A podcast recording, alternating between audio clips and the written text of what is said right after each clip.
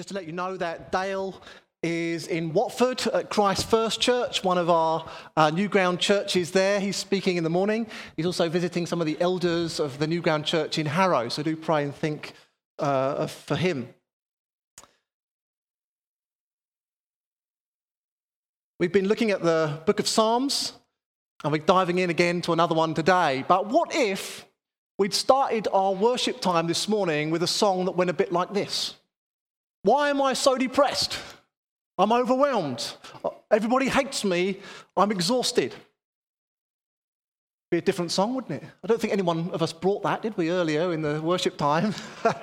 it's biblical, as we'll see in a minute. Uh, but maybe we'd all be excused if we came a little bit late the following week, if we'd started off like that. You know, the Psalms are like a box set of compilation albums. And Psalm 42 and 43, which we're going to look at this morning, are the first of a set of 30 songs in volume 2 of this box set. And Psalm 42, 43 are all about depression. It's there. So we're going to look at that subject. Why am I saying 42 and 43? Well, I thought I was going to be speaking on 42, but the more I got into it, the more I realized actually 43 is part of 42, if you didn't know.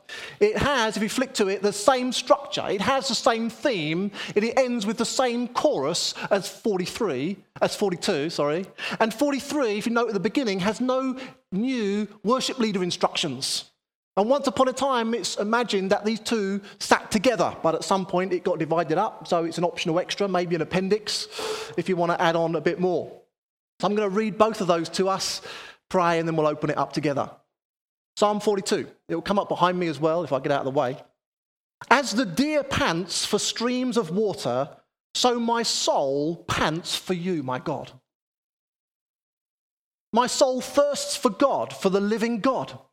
When can I go and meet with God? My tears have been my food day and night, while people say to me all day long, Where is your God?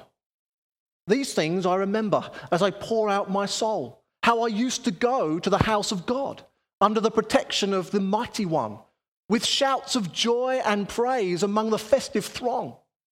Why, my soul, are you downcast? Why so disturbed within me? Put your hope in God, for I will yet praise him, my Savior and my God. My soul is downcast within me, therefore I will remember you from the land of the Jordan, the heights of Hermon, from Mount Mizar. Deep calls to deep in the roar of your waterfalls. All your waves and breakers have swept over me. By day, the Lord directs his love. At night, his song is with me, a prayer to the God of my life. I say to God, my rock, why have you forgotten me? Why must I go about mourning, oppressed by the enemy? My bones suffer mortal agony as my foes taunt me, saying to me all day long, Where is your God? Why, my soul, are you downcast? Why so disturbed within me? Put your hope in God, for I will yet praise him, my Savior and my God. Vindicate me, my God, and plead my cause against the unfaithful nation. Rescue me from those who are deceitful and wicked. You are God, my stronghold. Why have you rejected me? Why must I go about mourning, oppressed by the enemy? Send me your light and your faithful care. Let them lead me. Let them bring me to your holy mountain, to the place where you dwell. Then I will go to the altar of God, to God, my joy and my delight. I will praise you with the lyre, O God, my God. Why, my soul, are you downcast? Why so disturbed within me? Put your hope in God, for I will yet praise him, my Savior and my King. Heavenly Father, we thank you in your wisdom and creativity for including that here in the Psalms. Preserved it over generations and still speak through it today for our good and benefit. So, Holy Spirit, we invite you now to use this time for us to learn, for us to be inspired, and to be instructed by your word in the name of Jesus Christ, our Savior and Lord. Amen. Amen. Amen. Good. Just to draw out a few things. Firstly, it's okay to be a Christian and feel depressed. If you feel low, down, or in the dumps or depressed as a Christian from time to time, now or in the past, be encouraged. Why, you might say? well, firstly, I think this psalm teaches us you're not alone. In fact, it's common. So common that God anticipated it, that some of us would get to this state, and included a song about it for us in His Word. Secondly, be encouraged because it doesn't mean, if you're feeling these things, you're an immature Christian or a bad Christian. Your psychological state is not a perfect metric on your spiritual maturity. Okay? Let's just separate those things. Thirdly, be encouraged because God doesn't want you to stay there. There is hope, as this psalm indicates. And fourthly, be encouraged because the Bible, including these psalms, are there for our help. They're to help. They're not to beat ourselves up with, they're not to compare ourselves with, they're there for our instruction and our good. Uh, we're told right at the beginning of this psalm, actually, that it's a maskil. And uh, it's a bit of a puzzle as to what that might mean, but it may be that it's a teaching psalm. It's there to teach us things. It's not based on one person's experience, but is a composite put together to instruct us, to equip us, and prepare us. Society is, isn't it, tackling the taboo around mental health. But God got there first and he knows best. Okay. Number two, I want to draw out this point. Depression, if you don't know, feels awful. It's terrible. This, uh, these psalms are constructed, I think, in like three verses, song verses, interspersed with the same chorus each time. And so I'm going to look at each of those three passages as verses of the song, if you like. And the first one expresses a different emotion from the others. The first one expresses being dry. It begins like this As the deer pants for streams of water, so my soul pants for you, my God. There's a desperation. It's a vivid picture, is it not? Of utter desperation. Camels in the desert, they're built to survive long periods of droughts. They've got these humps on their back. It contains all they need. They take it with them like some kind of backpack on a picnic. It's there, ready for them. We're not built like camels. We're built like deer. We don't last long in the desert. We don't last long. Before long, we're exhausted. We're wrung out by the stresses of life. We're running on empty. We're at the end of ourselves. That's verse 1. Verse 2, kicking off from verse 6, I'm using verses, oh, yeah, yeah, you get it, yeah, is drowning. The metaphor is drowning. It's another watery metaphor, but the opposite one. No longer a lack of water, there's too much water. Verse 7 Deep calls to deep. In the roar of your waterfalls, all your waves and breakers have swept over me. I sometimes thought to myself, oh, this must be about the Holy Spirit, because the water's often a, an analogy, isn't it, to the Holy Spirit, but it's not, you know. It, it's, it's, a bad thing, this. We just got to get there. We're kind of culturally separated from these times, I guess, but let us help. Uh, let me help you. In the beginning of Genesis, which we looked at recently, it talks about the chaos and disorder that was there before creation came. The deep has those connotations. The Spirit hovered over the deep right at the beginning of our Bibles. The deep was a, was, was a thing of terror to the hearer of these Psalms. The waves and breakers sweeping over me, they were words that Jonah used to describe the moment he was thrown overboard from a boat into the raging sea. Waterfalls, we think of are nice things, don't we? We look at the pictures of them. We might go to the Niagara Falls. Well, how about being in a barrel going down the stream and you're heading towards the Niagara Falls? It wouldn't look so attractive then. I think that's the sentiment that's coming here. This person, we may feel overwhelmed, out of our depth, battered by the things of life. It's an equally desperate situation. Even geographically, it's kind of in contrast, but equally desperate to, to the first verse. Because the desert was in the south of the country, these mountains, the hills of Hermon, etc., they're in the northern borders, but still equally far and distant from Jerusalem, the center of Israelite worship and the presence of God in the temple.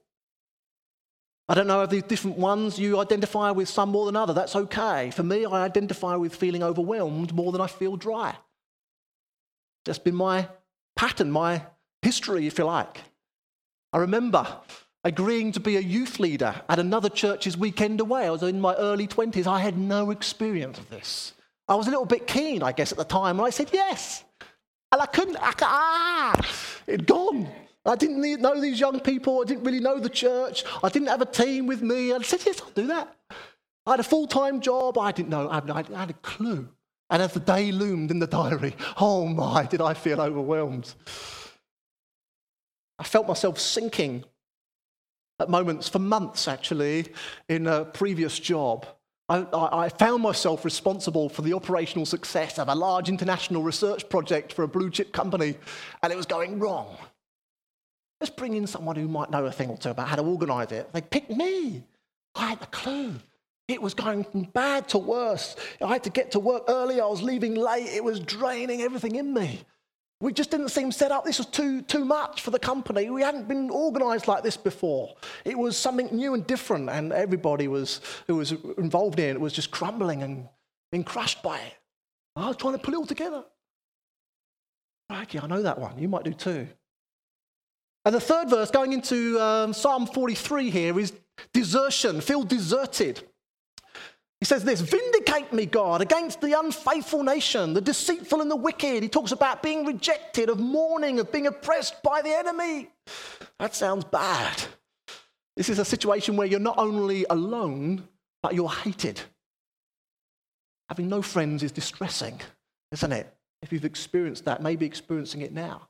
But having only enemies is worse.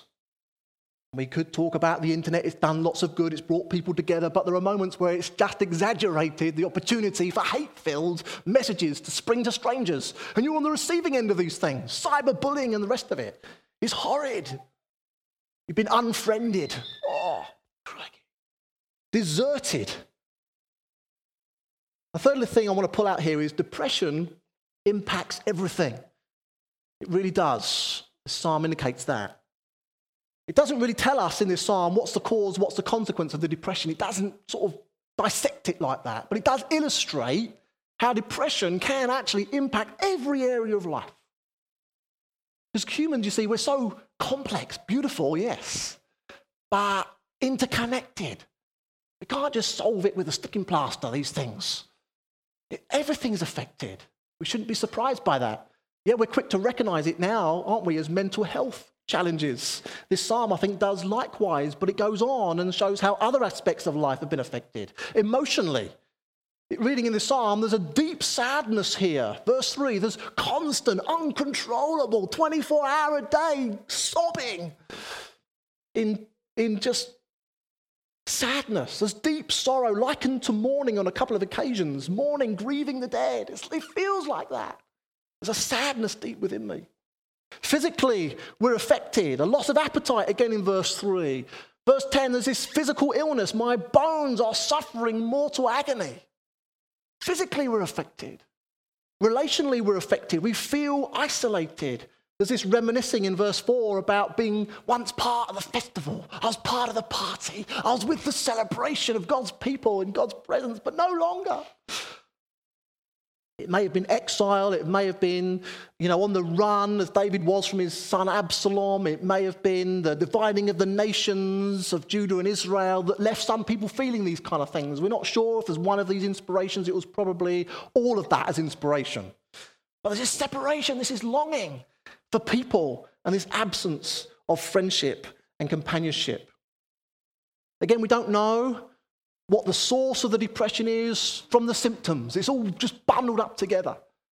Has the illness made them depressed? Or has depression made them sick? Not quite sure. It could be either way. Have they isolated themselves and that's made them depressed? Or are they depressed because they've drifted away from folk? Or, have they, or the other way around, rather, are they depressed and then have drifted away from folk and become isolated? We don't really know. This psalm doesn't tell us, well, to what extent is it nature? To what extent is it nurture? What's personality? What's upbringing? We don't get to answer those questions. And I'm sure all permutations are possible. But either way, this is a situation they're in, you might be in, now or in the future. And we just need to realize it's horrible. Anyone going through that. Spiritually, of course, as Christians, there's an impact. Like the psalmist here, we may have a resolute faith. We may keep going. Yes, I'm still believing in God. I'm still talking to Him in some form or other. Yet the depression has affected the relationship with God. God feels distant. I don't know where He is in all this. We've got an enemy, haven't we, believers? Who would love to rob us of the peace and of the joy, of the contentment that Christ has won for us. An enemy who'd love to make us feel spiritually dry, makes us feel like we're drowning in life, would make us deserted or feel deserted by others or God Himself. And really, before we go any further, I, I don't know what to say, but these factors are, are there. These influences, this impact upon us is holistic. So I guess if we're going to make any plan, any recovery, it may be wise to look at all of those aspects, to consider ourselves in a holistic way. Yes, perhaps counseling can help mentally. Yes, perhaps medicine can help biochemically, but I'd have more faith that they will contribute if they're alongside some of these other areas that addresses your physical well-being. Am I eating well? Am I staying fit? Address some of your emotional health. Emotional intelligence is a buzzword at the moment. You might have it from your employer. I hope so. If not, it might be coming. Are you intelligent emotionally? Are you explaining? Are you open about what you're feeling? Relationally, let's address relationally how we're doing. How's your marriage if you're married?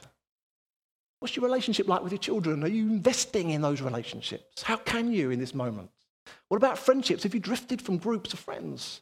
How can you get into some circles of just fun? And, and church, are you, are you integrated with God's people?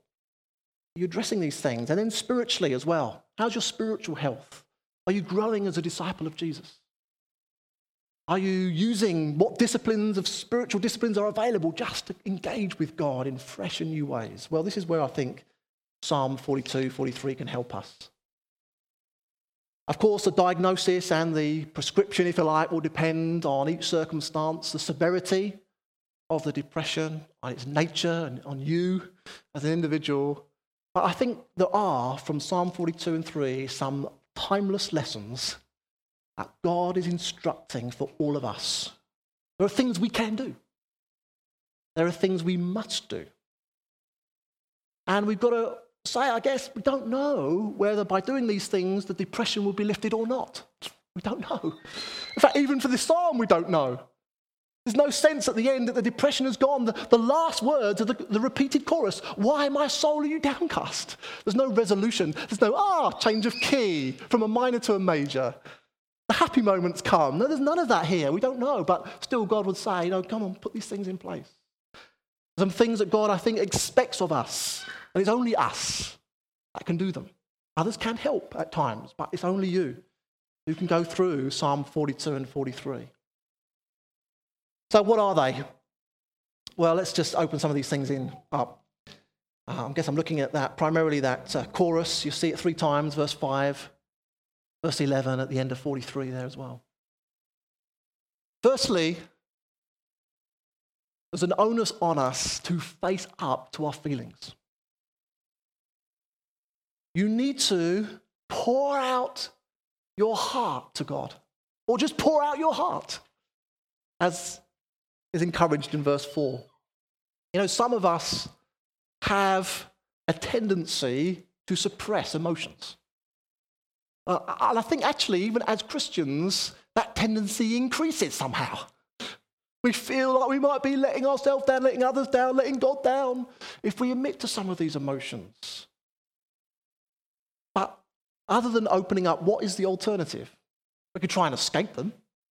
Well, you'll probably come against some vice that you use that numbs the pain, makes you forget for a moment, but really is no solution.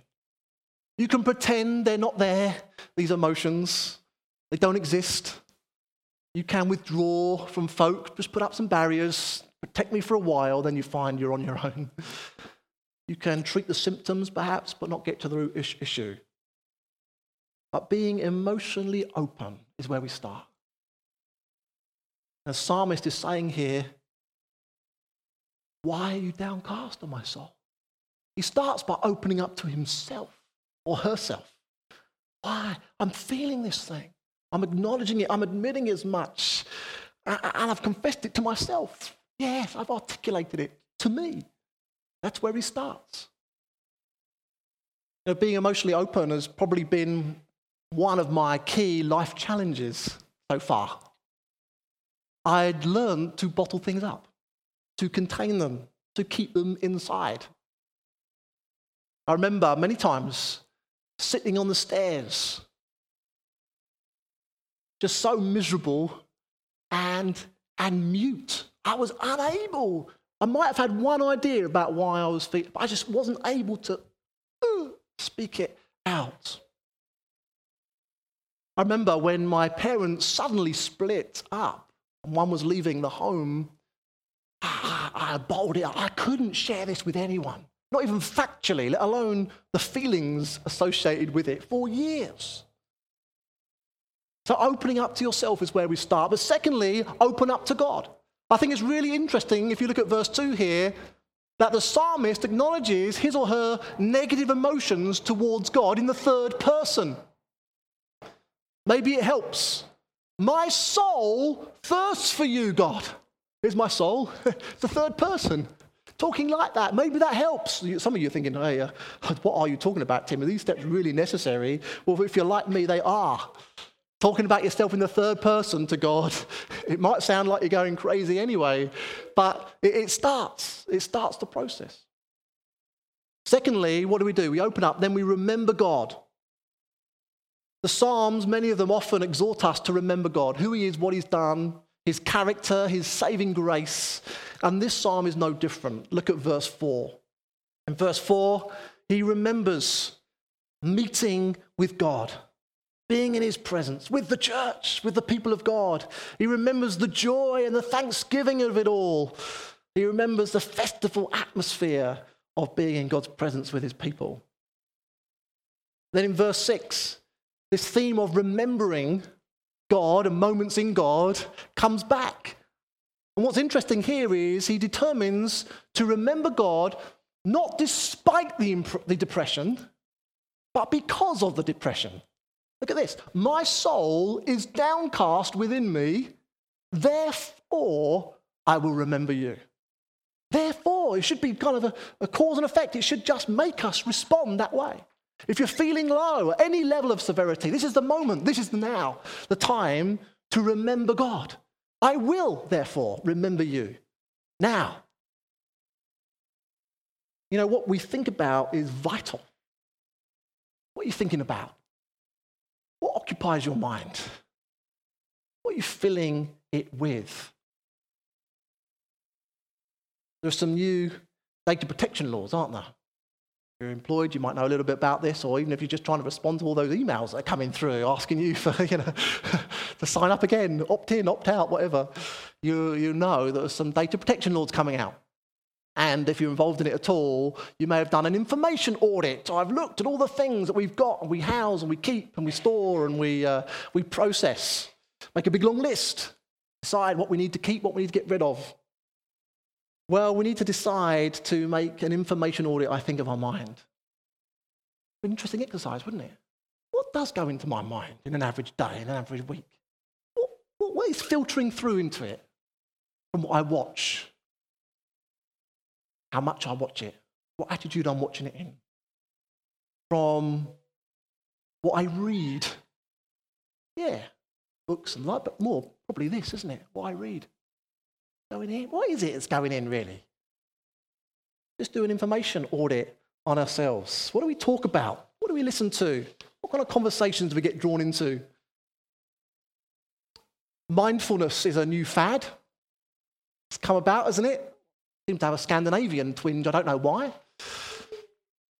We saw an interesting documentary the other day, actually, about it, where children with ADHD were um, meditating for two minutes and they were looking to see if that had any improvement or otherwise. Well, what are we to make of this? I'd agree that a, a, brain that is empty is dull and dangerous. That's why I'd counsel anyone against yoga and Eastern meditation. I think it's helpful for that reason. But more importantly, what are we filling our minds with? What's going in? The Bible is very clear about this. It talks about it an absolute uh, amount, a, a lot. I'm just going to run through some verses. Some of these will be familiar with you. They won't come on behind. You might know where they are, but it doesn't matter. This is what we're meant to fill our minds with. Jesus said, Love the Lord your God with all your heart, with all your soul, with all your mind.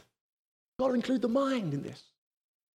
We're meant to be loving God. That's our disposition. That's our mode through all the things that we do. And in here, we're loving our minds to be loving Jesus. These are so helpful, didn't he? When he had the bread and the wine and he gave thanks to it and he gave it out to his disciples, he said, When you do this, eat and drink, do it in remembrance of me. And we still do, don't we? The bread, the physical wine, we, we, we're consuming it to remember Jesus. There's a purpose in it, and it's a memory one, it's a mind thing. It's filling our heads again with the gospel of grace. Every time we eat, we can be thankful for what we're consuming because we also have consumed on the goodness of Jesus and we can bring that to mind. The writer to Hebrews sums it up this way Fix your thoughts on Jesus. That's a phrase to think about in the week ahead. Fix your thoughts on Jesus. So, what else is going around? And we've got busyness and there's things to do. We've got to focus on other things, but fixed our mind on Jesus. It's like the focal point is Jesus. Yes, there's periphery stuff. We've got to focus on those things too, but somehow our, our focal length is a Jesus focal length in all that we do. We've got to fix our thoughts on Jesus. Finally, brothers and sisters, whatever is true, whatever is noble and right, whatever is pure, whatever is lovely, whatever is admirable, if anything is excellent or praiseworthy, to the Philippians, Paul said, think about such things. There you go. You think it's a bit narrow, what I'm saying here, just thinking about Jesus. Well, think about all those eight things. It'll do you good, as it would have done the Philippian church. And now, this is how we're transformed, it's how we're changed by God's grace. Romans 12, don't conform to the pattern of this world, but be transformed. How do we be, get transformed? By the renewing of your mind. It's all here. It's in here that needs to be renewed. It's possible. It can happen. You can be transformed. Your mind can be renewed. But it takes some effort. This verse has become significant for many of us in the church as we've gone through things like freedom in Christ and grace courses and things like that. It says this 2 Corinthians 10 We demolish arguments and every pretension that sets itself up against the knowledge of God. We do. Yes, we do. That's what we do, church. Where are these um, arguments and pretensions that are setting themselves up against God that we need to demolish? Even here. We take captive every thought to make it obedient to Christ. This is the heart of spiritual warfare. And it's going on between these lug holes in this little space. Rattles a bit, but it's a bit of a space and it's going on. And we need to cap- take captive every thought and make it obedient to Christ. There's a process, there's an intent involved in it. That's our spiritual warfare. That's our battleground. It's in the mind, it's for the mind. And this psalm models something of this. This may be something to take away, maybe look at in life groups. There are snippets of truth scattered throughout this psalm, which are just wonderful. They're just small little bits. A bit like those songs we brought earlier. It's not full of content, it's just enough. But it's enough And God has been involved in it. And maybe if you're going through depression, you can't focus on much. It's only a phrase, only a word about God you can bring to mind. That's okay, it's enough. Let's look at verse 8 recalls by day the Lord directs his love. That's it. It's enough. By day, the Lord directs his love. Focus on that. God's love. You know, in any and every day, however good or bad it's gone for you, whether at the beginning or the end of it, God is still directing his love towards you in it. He's the love director. And he's orchestrating, he's still pursuing you with his love. He's still directing you, leading you into his love, steering you in. He's still on that project of revealing his love to you Embrace it. It goes on and says this At night, his song is with me. Just know this. Even when you sleep, even when you can't string thoughts together, conscious or otherwise, God is singing over you. His song continues day and night. I remember singing lullabies to my kids when they were small. I can say that today because they're not here. They're not embarrassing anybody.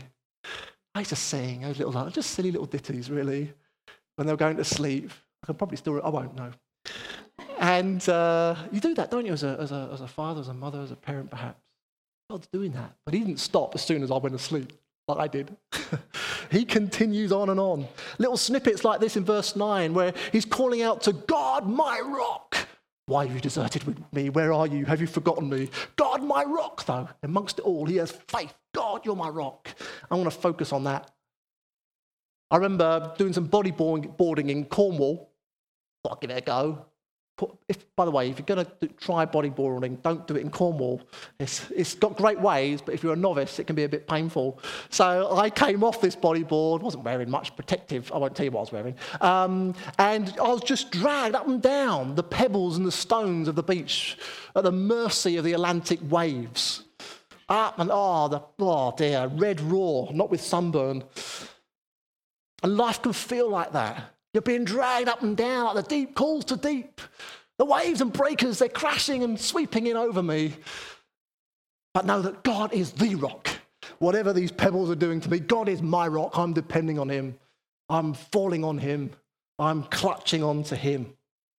He's my stronghold in chapter in, in, Psalm 43, verse 2. He remembers, God's my stronghold. I've got all these enemies, they're surrounding me. I'm alone. They're against me. I don't know why. What have I done to them? But he remembers in the moment, God's my stronghold. That's it, it's just a fleeting thing. Grabbed onto it. God's my stronghold. He's my tower of refuge. He's the place in which I can ascend and be completely protected. I'm told the stronghold is just for one person to go in. And you go up some spiral stairs inside it. It's impregnable. Didn't say that right. Never mind. I won't try again. And then when, when the enemies come, however many they are, they come through one door so they only can come up the spiral stairs one at a time. You can beat an army of thousands being in the stronghold. And they're coming up in a way where you've got the higher ground. And you're, you're able to use your right hand because of the spiral thing. And they go, oh dear. You can win. He is your stronghold. Thirdly, I need to hurry up. Ask yourself why. Three times the psalmist says, Why are you so downcast on my soul? Why so disturbed within me? You're asking yourself this question. It's a good question. Why am I feeling like that? And there may be some rational things to it. And expressing that can be helpful. There may be a change, a challenge, or some circumstances coming to your life that hmm, you can see how it's linked. But sometimes there's an irrational element. There's no obvious trigger, or the feelings are out of all proportion to the events. That's okay. That's part of it too. I think that's a situation described in this psalm. It may have been they were ill or in exile or being persecuted, but they were still asking this question why am I so downcast? This feeling, yes, okay, there may be some re- rational reasons for it, but it's, it's out of proportion to reality. Uh, those reasons alone aren't the cause. So there's an asking, there's a grappling with this. Like in this psalm, you may not get an answer to that question, by the way. I think it's better to ask than not. And actually, this psalm isn't a self analysis tool, it's a worship song. In faith of God, in faith that things can change, in faith that praise will come. So it's asking the Holy Spirit, as you're speaking to your soul, it's in the presence of God. You're kind of introducing your soul to the Holy Spirit. Holy Spirit, soul, can you please, can you please just chat a bit about, amongst yourselves and let me know why am I going through this? What is going on? You may get an answer, you might not. Fourthly, preach to yourself. The chorus continues put your hope in God. This is not the worship leader of the psalm telling us to put our hope in God. It's you're still speaking to your soul. Why are you so downcast with him? I don't know why the soul's here. Where could it? Where do you think it is? I don't know. Here, yeah. Um, why are you so downcast? Why are you so disturbed? Put your hope in God. Put your hope in God. You're, you're preaching to yourself. You're telling yourself. Martyn Lloyd-Jones says this we must talk to ourselves instead of allowing ourselves to talk to us. You thought that was the first sign of madness, didn't you? But the Bible tell us, tells us to do this. Most of your unhappiness in life is due to the fact that you are listening to yourself instead of talking to yourself. Don't listen to him. Turn on him, speak to him, condemn him, upbraid him, exhort him, remind him of what you know, instead of listening placidly to him and allowing him to drag you down and depress you. You must beat the gospel into your head. Kind of phrase we've used before, I think.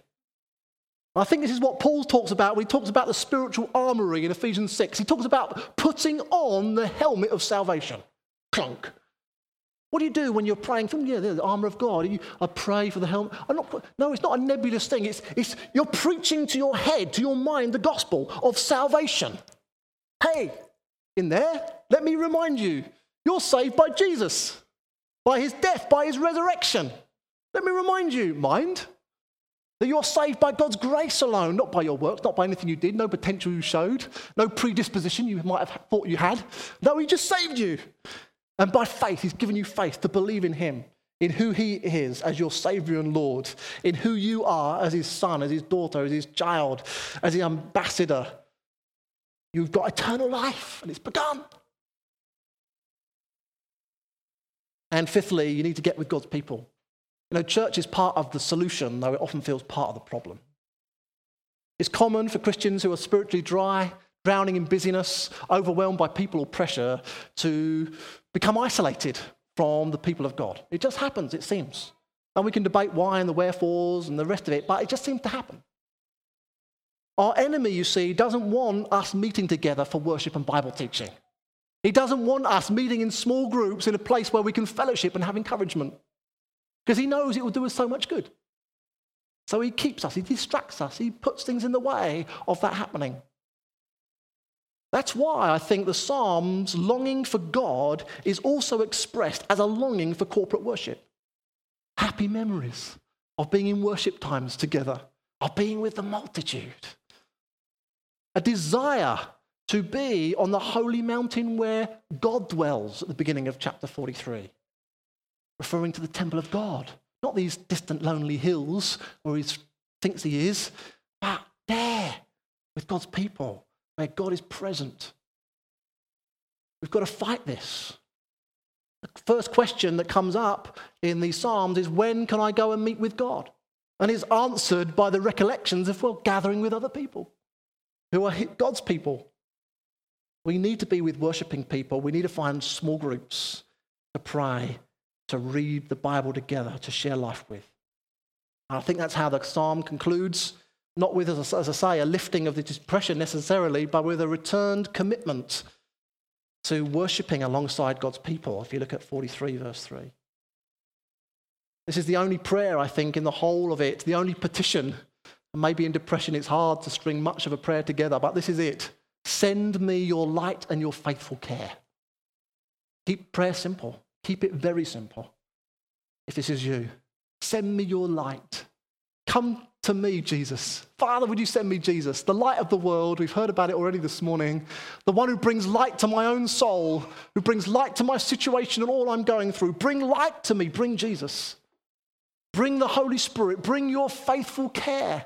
The Holy Spirit is the minister of God's faithful care to us. Bring the Holy Spirit. Two prayers Father, bring Jesus. Father, bring the Holy Spirit. Bring your light, bring your care. And then it goes on, it says, and let them lead me. Where does Jesus and the Spirit lead you? Where does his light and his care take you? Let them bring me to your holy mountain, to the place where you dwell, back amongst God's people, in the presence of God. Then I will go to the altar of God and I will praise you with the lyre, Oh God, my God. There you go. I trust that as some encouragement. If or when you feel low, down, or depressed, it's okay. Take some encouragement, but don't be passive. Own these Psalms.